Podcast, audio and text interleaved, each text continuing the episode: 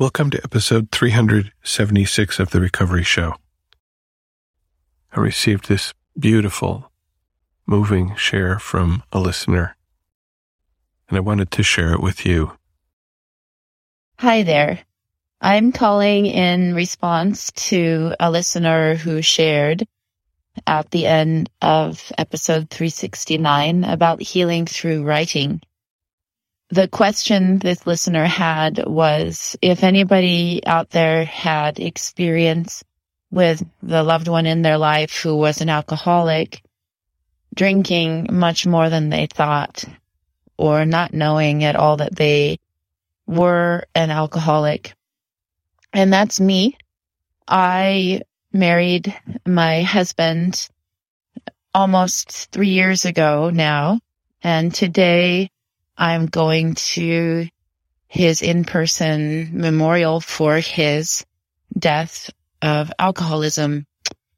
When I met my husband, I had decided that I was never going to get married and that I probably wouldn't meet a man who was strange enough or weird enough, could understand my heart, could understand my challenges in life. When he marched into my life or swept into my life, I was swept off my feet with him. He was a wonderful man in many ways, very charming, very loving, seemed to have a heart as huge as the ocean, had a wonderful laugh, could tell incredible stories, would just make you feel comfortable. Mm-hmm. And I didn't know then that that's really what I was looking for. I was looking for safety and I was looking for comfort. There was one point at the beginning of our marriage when we were going camping and I'm not a huge fan of camping, but being codependent and not in recovery as I was back then, I went camping with him, even though I didn't really like it. I just wanted to be with him, which I still haven't figured out if that's actually codependent or not. But that's another story. While we were camping, I opened up a water bottle that he had brought with him and thought it was full of water and was going to get a drink of water. And it turned out it was vodka. And so I asked him, why do you need this much vodka on our trip and why at one in the afternoon? I don't remember being angry or scared. All I remember is that never happened again. I didn't think much of it. My husband was an enologist. He loved wine and how to make it, but we never drank too much. I do remember drinking more wine with him than I had before in my life. I do enjoy a glass once in a while, but I never remember him drinking more than half a bottle or a couple of glasses. And every time I asked him, he just would say that he is taking care of himself I must have had some recovery back then. I think that's one reason I could survive the marriage and then losing my husband. I must have picked up some recovery somehow through my counseling that I'd had or through life in general because I somehow knew that I would go crazy if I tried too much to get into his life. But one thing I did note is that he never went to the doctor at the time that I knew him and never went to the dentist. I thought that was odd because he really seemed to enjoy eating fairly well and at least uh, pretended to take care of his body. I think because he was so intelligent. I mean, this man, one of the reasons I fell in love with him is he had an intelligence that was probably genius. And maybe I'm putting him on the pedestal here, but he was a very intelligent, scientific mind. Whenever I had a question for him, he would always have an answer. And I remember one day when I was I was worried about his drinking. So he must have had more wine than I realized. And see, this is where my denial, I can go a little crazy here thinking, was I in denial or was I just so in love? Was I just enjoying life so much? And I remember these beautiful evenings where we would make art together and drink a couple glasses of wine. And at the same time, I was seeing his health deteriorate before my very eyes and he wasn't doing anything about it. I actually count myself very lucky that I did not know that my husband was drinking copious amounts of vodka and hiding it from me because then I would have had evidence, hard evidence as to why he was deteriorating so quickly. And I probably would have had to leave him because my integrity would not have allowed me to stay. But I did not know.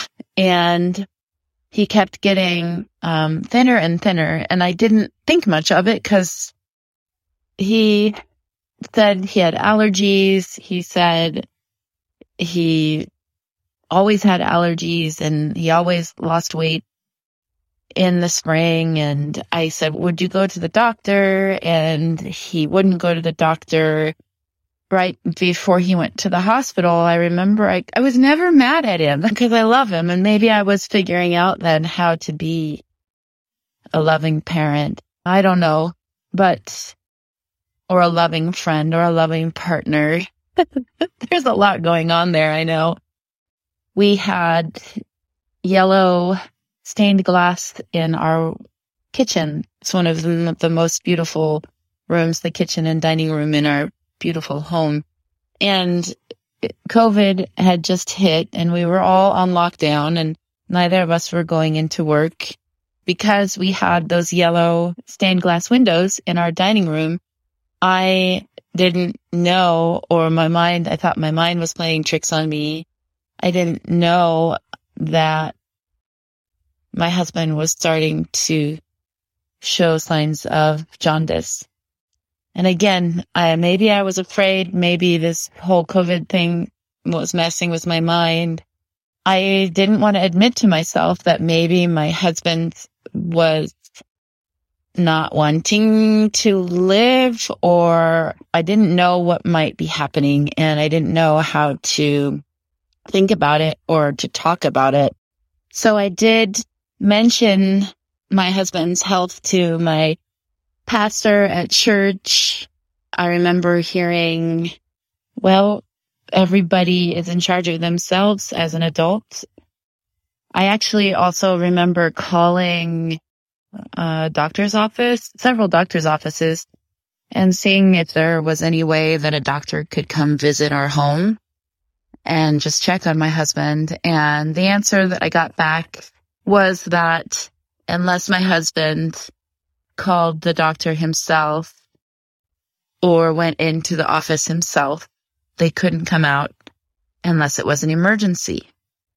I actually had spoken to my husband and asked if I should call 911 and he said that he would turn the paramedics away and that it would be a wasted visit. So my hands were tied and yet I stayed with him. And when I look back at that, I think it was actually my higher power working ahead of time. I think my, my role in all of this, and this is where I don't understand my higher power. I think my role in all of this was to accompany my husband as he passed away.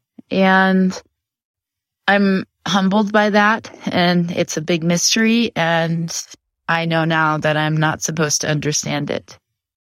So on April 23rd, my husband couldn't get out of bed, so he couldn't sit up. And at this point, he was so jaundiced that when I saw him in the bedroom, there was no doubt he was jaundiced. I called 911 and the paramedics were wonderful and they recommended that if uh, they could help gave him up that I would drive to him to the hospital because they said that would save the cost of the ambulance. And I'll tell you, it's amazing when things like this happen in life. I didn't realize how many little angels there are, but it turns out I think that the cost of the ambulance would have been something like $3,500 to drive a 35 minute drive. And so those paramedics who told me about that, they were the first of the angels along this journey. And so my husband, he went to the hospital and I think my first wake up call, it was really a terrible time because he had to uh, stay in the hospital and the challenge was, of course, that COVID was only about a month old at that time. And everybody was really scared, including my husband of COVID. And I couldn't go in with him. So I had to drop him off at the hospital and I was scared and I didn't know what was going on. And that afternoon, I called and called and called and couldn't get in touch with a nurse. And finally a nurse called me back and she was just harried and exhausted, which I don't blame her, but I remember her exhausted, harried voice saying to me, ma'am, your husband cannot drink another drop of alcohol ever again. And then she said, you need to do what you can do to take care of yourself and you need to do what you need to do to get on with your life. And I was floored. I had some seeds somehow, I think just from living life in my mind about codependency and alcoholism and that evening, I signed in to a Zoom Al Anon group. I think it must have been two or three in the morning. I connected with some Al Anon people and I told my story and I started crying, of course, and it was wonderful to be accepted and, and held. I think something in me, someone, something in me knew that it wasn't going to turn out well, but I still wanted to hold out hope, of course. We had a wonderful doctor who took care of my husband at the hospital and we tried all sorts of procedures. It turned out my husband had a genetic liver condition called hemochromatosis, which is a condition of the liver where the liver cannot process alcohol very easily. In fact, people with hemochromatosis shouldn't have more than six ounces of alcohol a day. As I learned more about this condition, I thought even if he was only drinking the wine that he drank, he was drinking something like 12 ounces more a day than he should. That was a really hard time when my husband was in the hospital. And yet there were people there who were taking care of him and I could call him and he did go through a really distressing time of detox where he was having hallucinations. And to me, my story of our marriage was, it was blissful. It was calm. It was probably the first time in my life where I was cohabitating with somebody who was really dedicated to peace. Now that I know that this person, my husband, was using alcohol as a way to achieve that peace, I still think that it was the first peaceful relationship with any human being I had. So that was my story of our relationship and it was really beautiful. And when my husband was in the hospital and all of this alcoholism was becoming uncovered or at least really becoming conscious to me, I was amazed. Again, I haven't been angry. I think I just started to feel a lot of grief. I started to understand some things about my husband. While he was in the hospital, his children came who I'd met before, but they started to tell me stories that I hadn't known. Like when he was younger, he would drink mouthwash and he himself had told me a couple stories about his childhood that I wondered about. Uh, And now I wonder, hmm, maybe he was already drinking when he was a preteen and yet he handled himself so well and he had a wonderful job. He could speak like an artist scientist. It was wonderful to be around him. So with all of this coming up and my beloved husband thinking that his hospital bed is going to eat him and me not being able to be there with him. Actually, in some ways, I think that's a blessing because I would have really had a um, hard time being with him in the hospital in the state that he was in. From what I could tell, it was really terrible for him going through the detox. Anyway, so there were ups and downs in his time in the hospital. He was there about a month, a little bit, a little bit less than a month. There was always a little bit of hope until the end when his doctor called and said, we think it's time. So that was the first time I got to go into the hospital to see my husband. And that was when he and the doctor and I were having the conversation about his hospice. And that was really hard. The doctor had spoken to me about the damage that the toxins from his liver had done to his brain.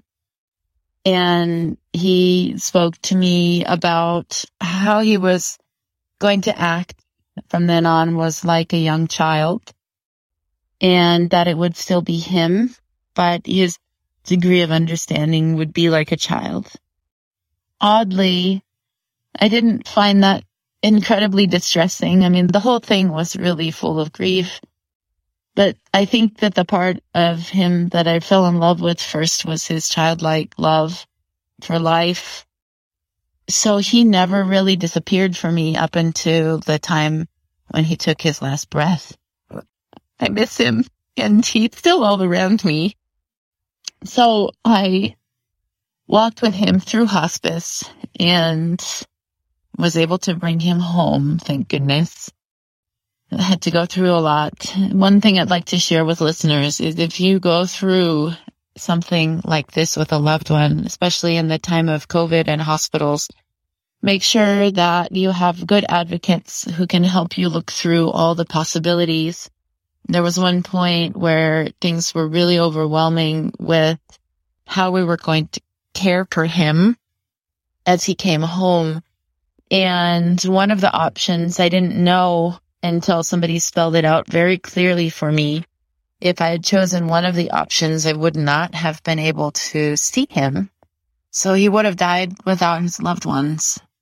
I find that in that time when you're in distress and in grief, it's really hard to find people sometimes who will tell you in really clear language what it means to make the decisions you're making for your loved one. So I was really happy to have him at home. He transitioned in the place that he loved in that same dining room where we spent so many times with our friends, so much time with our friends telling stories and laughing and ironically drinking wine and playing games and just enjoying people and enjoying each other. As things progressed and he passed on and I grieved, long story short, I needed to give up our house. My husband uh, didn't have a will. So that made things a little challenging or a lot challenging. So I needed to organize having the house sold and it was very overwhelming. So I hired a company to help me move, which was a really good uh, decision. Another thing I learned is that especially in times of distress, it's so important to ask for help. A couple of other angels came to our home and they were helping me move the biggest furniture. And there was a bookshelf that I had given my husband right after our wedding. I thought it was perfect because it fit his records just perfectly. And the only way it could fit in his office is if we put it on a corner. And he said, that that's perfect because I can store my skis behind there. And I didn't think anything of it. It was this bookshelf that the movers were moving. After they moved it, I was upstairs doing something and I heard, Hey lady, you better come down here. And when I did, I saw all over the floor of my husband's office plastic one gallon bottles of empty vodka containers. There were hundreds of them. And when I thought back over time to how many days we'd been married, I think there were enough bottles there since I had given my husband that bookshelf that he had probably gone through close to one gallon a day. Now that I think back, I had seen a tiny flask behind his computer, but I had seen some behavior like that from my grandfather and my grandfather lived a nice long life. And I thought maybe a little flask of vodka at night when he's working, who's to blame somebody for that? There weren't any signs really that my husband was consuming the huge amount of alcohol that he was. And when I think back to how much alcohol he was drinking and yet still how smart he was being and how well he was doing his job, it really amazes me and again gives me a strange respect and, and a deep sadness about who who he was and his story and why he needed to drink that much and of course it's a disease but it started somewhere and that's just something I have to give up to my higher powers because I probably will never have those answers. The answers that I do get about his story are gentle ones. They're when I go walking in the woods, which we used to love to do, I feel the trees surrounding me, giving me a feeling of comfort like I had when I was with him. I feel the wind on my face. I hear the birds chirping and I see the signs of animals and I see all the wild plants around and I remember his love. And I think the biggest thing I am learning as I head to his memorial today is that I don't have to feel bad or guilty or think that I did anything wrong by not seeing what was happening. This was a man who was very complex who must have been and um well i don't even know if he was in emotional pain. I don't know. He might have just been a happy guy up until the end. He just drank a lot and i didn't know. And again i'm actually grateful that he hid it. And i think it was probably a good thing because i was able to walk with him to the end. I was able to be there when he took his last exhale. I was able to experience the beauty of his life as I got to experience it. And I wouldn't take it back. What I learned in Al Anon is that this disease is cunning and it can make you feel like you don't know what you're doing because I think this is really just material that only our higher power can handle. I actually don't know what I was doing back then. And yet that still doesn't make it wrong what I did or what I believed or what I didn't know. And yet we can, and I did love somebody and I still will always love him who was a high functioning severe alcoholic. And just because he was sick doesn't mean I will stop loving him. So that's what I learned from my loved one who was drinking more than I thought. I don't think it was denial that I had of the alcohol because he hid it so well. I think it was denial that I had of his health and how he, I had my eyes wide open. He wasn't going to the doctor. I was not in denial about that. I think actually I was not in denial. I think I just loved him so much that I wanted to be with him. And it was distressing, yes, when he wouldn't take care of himself, but I wanted to be with him. So yes, alcoholism is really, really a big human challenge. And I just want to send my love out to all of you.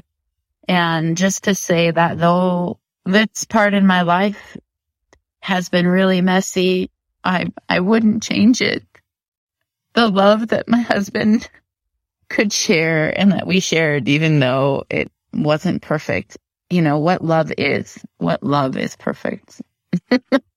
Sending everybody lots of love and recovery, however that looks for you. Have a great life. Bye. Thank you for listening.